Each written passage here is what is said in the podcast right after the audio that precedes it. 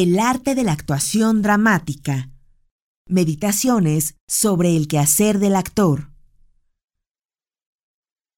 Módulo 2. Primera parte. Y la última pregunta que me puede servir de pie para empezar la exposición ya propiamente de hoy. ¿De dónde parte el actor para crear ficción? Es la pregunta por el punto de partida. Es la pregunta, diríamos en términos aristotélicos, por la causa material. Y entonces la respuesta no puede ser más que una. De sí mismo. ¿De dónde parte? De sí mismo. Nadie da lo que no tiene. La ficción es un proceso de transformación de masa en energía.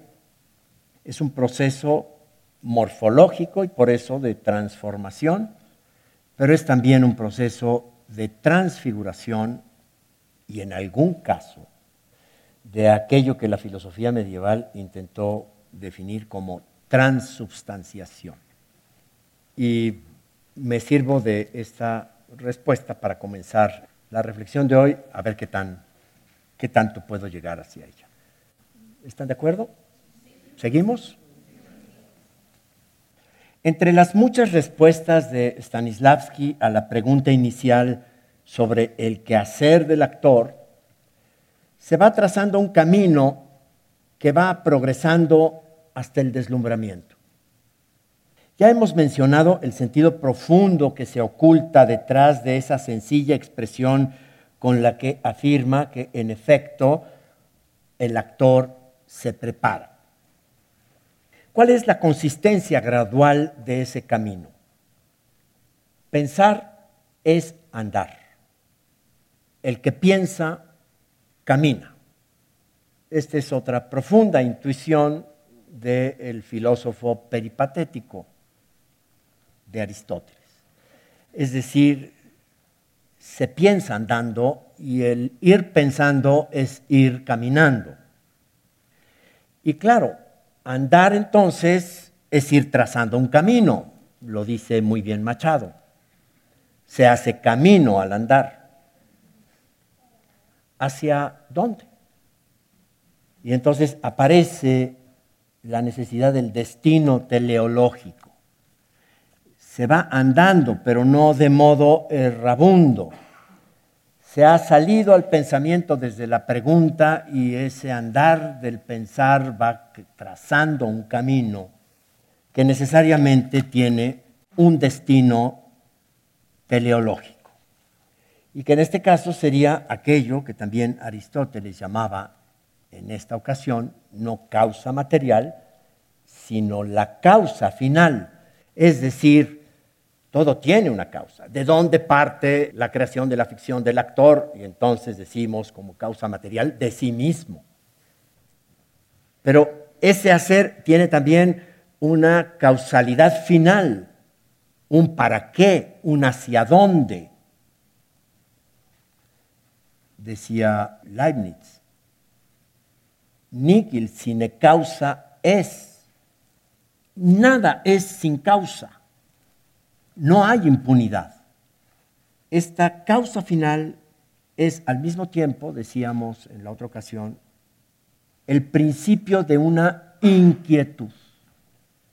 Claro, es esa razón teleológica la que inquieta, la que nos saca de la quietud, la que nos moviliza.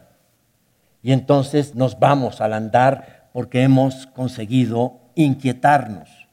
Y queda claro que Stanislavski estaba muy inquieto. Inquietud por alcanzar, inquietud para buscar y buscar para hallar, para alcanzar el hallazgo. Hay una escena en una obra tremenda de Boto Strauss que tiene una manera muy contundente de definir a un personaje, a alguien cuestionado por el sí mismo de lo que es. Es una mujer que por fin, después de tremendas peripecias, encontró el edificio. Pero es un edificio de muchos pisos. Y finalmente eh, localiza el, el piso, el pasillo, y se abre un larguísimo pasillo poblado de innumerables puertas. Y entonces ella se echa a andar por el pasillo, cruzando cada umbral hasta que se detiene frente a uno. Ahí ha sentido, ha presentido algo que la detiene en su andar frente a la puerta. De pronto se anima a aproximarse a la puerta y está a punto de que sus dedos toquen la superficie de la puerta cuando de pronto súbitamente esa puerta se abre y aparece una mujer que mirándola a los ojos la ataca y le dice, ¿quién eres? Y ella responde, busco a alguien. Fin de la escena. Yo soy, busco a alguien. Buscar a alguien responde cabalmente a la pregunta, ¿quién soy? Para mí esta es la esencia para entender a un actor ese genial actor y director que fue Jean-Louis Barrol tenía una metáfora poderosa también. Decía que actuar era descender a un sótano profundo y tenebroso de densa oscuridad armado de un cerillo. Y ya en lo profundo de aquel sótano uno intenta encender ese cerillo y justo cuando ha conseguido encenderlo, un viento traidor lo apaga instantáneamente.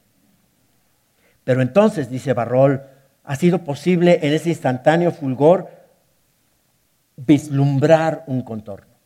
Se ha encontrado un contorno, una cierta profundidad, algo ha sido posible ver. Y entonces el actor se echa a andar, porque dice, descubre que hay suficiente luz en las tinieblas. O aquella otra metáfora maravillosa del gran dramaturgo inglés Christopher Fry, cuando el personaje, después de una búsqueda enloquecida, quién sabe cómo alcanza a llegar a donde llega, y entonces dice, todo fue como una loca carrera por la nieve a causa de un extraño sentido de la orientación una loca carrera por la nieve, blanco en todas direcciones sin señal alguna, blanco a izquierda, derecha, allá, acá, arriba, abajo, todo blanco, y sin embargo una carrera enloquecida que alcanza a llegar por virtud de un extraño sentido de la orientación. A eso me refiero cuando hablo de la teleología de esta búsqueda. Es decir, hay un extraño sentido de la orientación que es lo que en otras lenguajes o terminologías llamamos el, olfato del actor, el instinto del actor, la intuición del actor. Está dotado de un extraño sentido de la orientación para moverse en las tinieblas. Al discernir la orientación teleológica del andar de Stanislavski, descubrimos con sorpresa la consistencia paradójica del fenómeno de la actuación. No vamos a entender si no nos movemos en la lógica paradójica.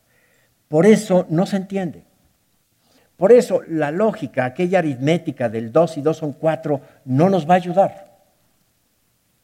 Es en la paradoja donde hay que pensar al actor. Es en el ser y no ser, en el muero porque no muero, que decía Teresa. bueno, por fin, mueres o no mueres. No, es que muero porque no muero. Sí, es en la paradoja. Esto lo aclaró, lo definió, lo manifestó con claridad contundente Diderot, precisamente en ese ensayo prodigioso que así se llama, la paradoja del comediante.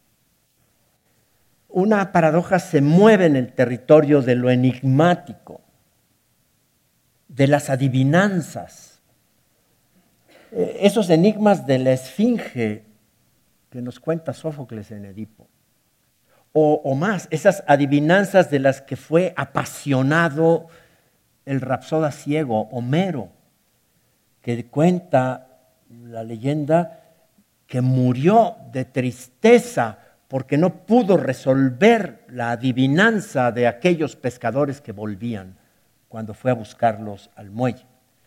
Morir por el desciframiento de un enigma. Esa es la razón del poeta.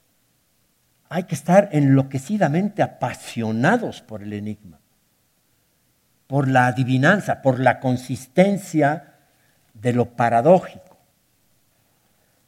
La paradoja del comediante en Stanislavski, no en Diderot, podría formularse así, que el actor es alguien capaz de estimularse de la ficción, de trabajar con un estímulo ficticio, es decir, no real, para producir una reacción que si es reacción es real. Esta es la paradoja. Como un estímulo no real produce a través del acto del actor una reacción que si es reacción es real, es decir, espontánea y natural. Esa energía que se produce en el acto de la actuación es real, no es ficticia. Esas lágrimas son reales, no son ficticias. Lo que las produjo no era real, era ficticio. Aquí hay una paradoja, una paradoja que es asignatura apasionada del pensar. ¿Cómo? Stanislavski es un vitalista. Decir que Stanislavski es un vitalista, un apasionado del elán vital, de la vida, más allá de si naturalista o no, es un vitalista, le importa la vida, eso que llamamos la vida, que es mucho más que solo la supervivencia, porque una cosa es sobrevivir y otra vivir. Él es un vitalista. Decir que es un vitalista es definir su poética. Y esta poética vitalista llega a ser un sistema que consiste en un complejo conjunto de procedimientos técnicos que fundamentalmente sirven para evitar hacer algo, más que para hacer algo. Son para evitar hacer algo. Yo creo que no exagero si, si en una apretadísima síntesis digo que todo el sistema de Stanislavski tiene un propósito, y es cómo evitar en el actor el cliché y la mecanización. Estas son sus obsesiones. Cómo expulsar del escenario el cliché y la mecanización. Pareciera poco. ¿Qué es un cliché? Un cliché es un signo vacío. La vacuidad del signo, la irresponsabilidad de la palabra, del gesto, de la expresión. Ese es el cliché, el, el sello, las fórmulas hechas. Pero mucho más grave, y más grave hoy que en el tiempo de Stanislavski, es la mecanización. Es decir, la robotización del actor. Esto es lo que me lleva a mí a decir que para entender, realmente entender lo que propone Stanislavski, hacen falta muchas funciones de la misma escena. Que se viene a entender Stanislavski después de la función 70, no antes. Porque claro, en los primeros ensayos de búsqueda, pues sí, todo tiene una frescura, una búsqueda um, hallazgosa, un no de cierta espontaneidad. Pero ¿qué pasa después de la función 70? Y digo 70 por poner un lapso importante en donde viene realmente el reto de la actuación, el reto mayor de la actuación, cómo sigue viva la escena después de la función 70. Es decir, cómo el actor deja de robotizarse después de la repetición, como dicen los franceses al ensayo. Repetir hasta el vaciamiento. Esto tiene que ver con el gran enigma del sistema que plantea Stanislavski. El proceso interminable de la estimulación. Digo que esto tiene mayor contundencia e importancia hoy que entonces porque vivimos en un mundo tiranizado por la máquina. La máquina en el surgimiento de la revolución industrial fue recibida con una enorme esperanza y entusiasmo porque nos iba a liberar de la esclavitud de cierto trabajo. Hoy en día la pregunta es, ¿y de la máquina quién nos va a liberar? Vivimos en un mundo mecanizado y robotizado de relaciones refrigeradas. Lo que está ausentándose, lo que sucumbe allí es justamente el valor de esa estética stanislavskiana, la vida. La vida, la vitalidad. Yo digo que yo nací en una ciudad, en un tiempo en el que tenía sentido decir, cuidado, viene un coche. Esa frase ya no tiene sentido. Aquí son la constante, son los coches. Y, el peatón es una excepción peligrosísima. Todo está mecanizado. Ese gran descubrimiento del sistema de producción industrial de la televisión, el apuntador electrónico, ha convertido al, actor en una bocina. Realmente, ¿quién está actuando? El, apuntador que está detrás del micrófono, y este eh, es un acto de ventriloquía donde. Y claro, ponen, en, viene el close-up sobre el rostro del actor y uno ve este, la cara del perro que se tragó el jabón.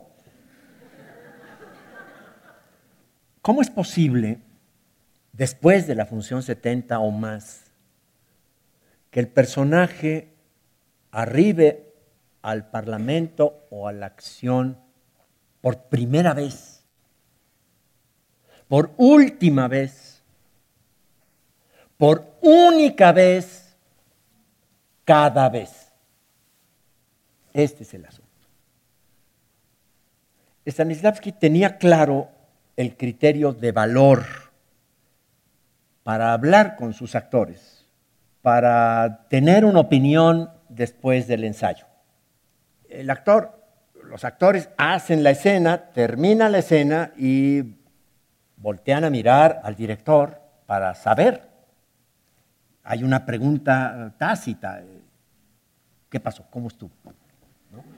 O al espectador. ¿Qué pasó? El actor ahí se mete y termina y voltea. ¿Qué dice, qué dice el director? ¿Qué dice el espectador que nos va a visitar al camerino después de la función? Y en las miradas está la pregunta y el intento de embarazoso de las respuestas. Y entonces, pues, ¿qué se escucha decir o qué se dice? Este, ¿Bien? Muy bien, espléndido, muy mal, eh, bueno, cosas y cosas. Realmente, ¿qué quiere decir? ¿Qué quiere decir bien? ¿Qué quiere decir mal?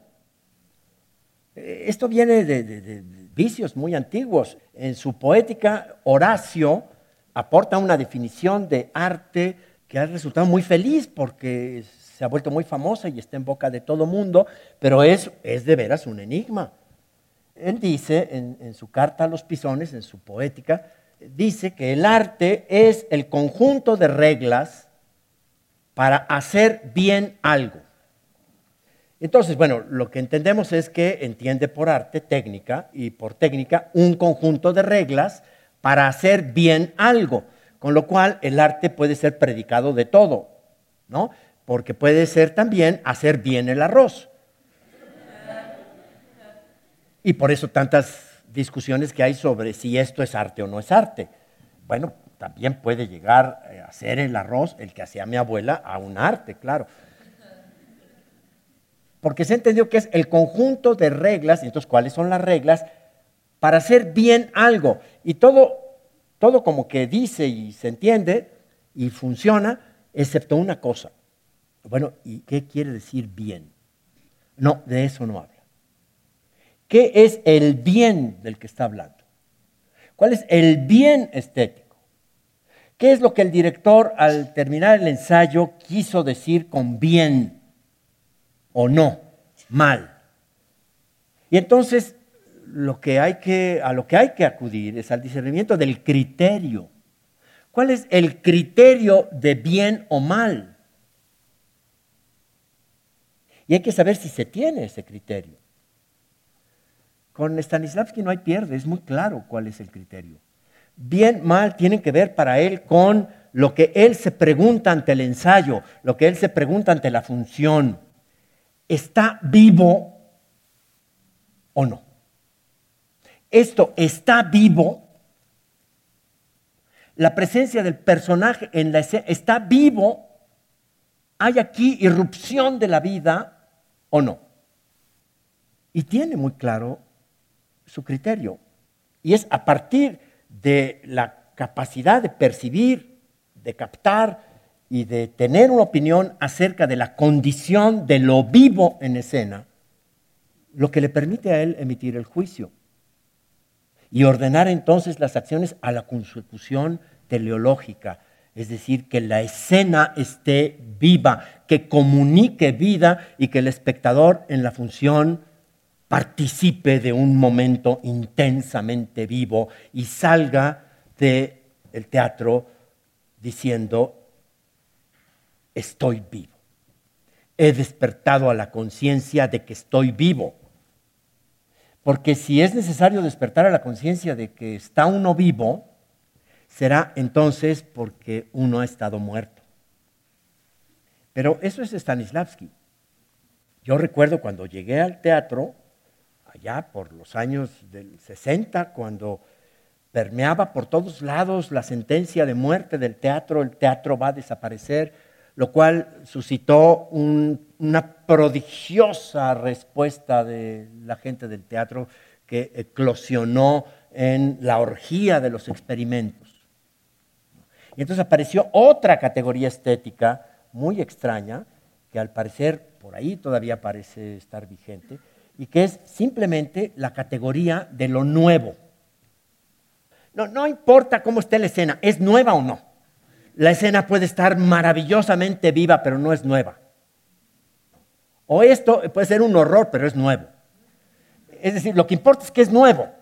Y entonces eso pasaba, ¿no? La gente iba a ver si algo era nuevo. No, eso ya lo vi, eso ya está hecho, esto no está nuevo.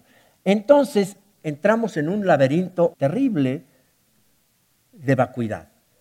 Porque fíjense que a la larga buscar y buscar lo nuevo, el empeño de buscar lo nuevo ya no es novedoso. La búsqueda de lo nuevo ha dejado de ser novedosa. Con lo cual parece ser que, que era un extraño criterio y un extraño valor. Ya lo decía muy bien López cuando respondía, pero es que mira, lo nuevo dura dos días. Al tercero ya no es nuevo. Y decía algo más contundente. Vienen a ser novedades las cosas que se olvidaron. ¿Qué es lo que pasa cuando vienen de Sudamérica tantos vendedores del agua tibia y del hilo negro? Habría que tener el criterio. Yo tengo uno personal que es convicción, es el mío, y que participo con mis actores. Para mí el criterio para saber de la escena y del trabajo del actor es preguntarme, ¿sucede? ¿Esto que dicen sucede? ¿Está sucediendo o nomás lo están diciendo? ¿O están haciendo como que sí, pero no está pasando nada? La escena sucede, le sucede al personaje, porque si es así, le sucede al espectador. Más allá de si vivo o no vivo, esa es la estética de Stanislavski, respetabilísima. A mí me importa la de la peripecia, la de la contundencia de lo que es suceso frente a lo que es simulacro. Porque vivimos en el mundo de los simulacros, donde todo es un simulacro. Vivimos en un simulacro de democracia, vivimos en un simulacro eh, de, enseñanza, vivimos en un simulacro, el mundo se ha vaciado, la guerra es un simulacro, todo es un mercado, todo es el simulacro mercantil. ¿Dónde está el acontecimiento? El teatro es el arte del acontecimiento. El actor en castellano tiene muy bien puesto su nombre. Es el actor, el sujeto del acontecimiento. ¿Sucede o no sucede?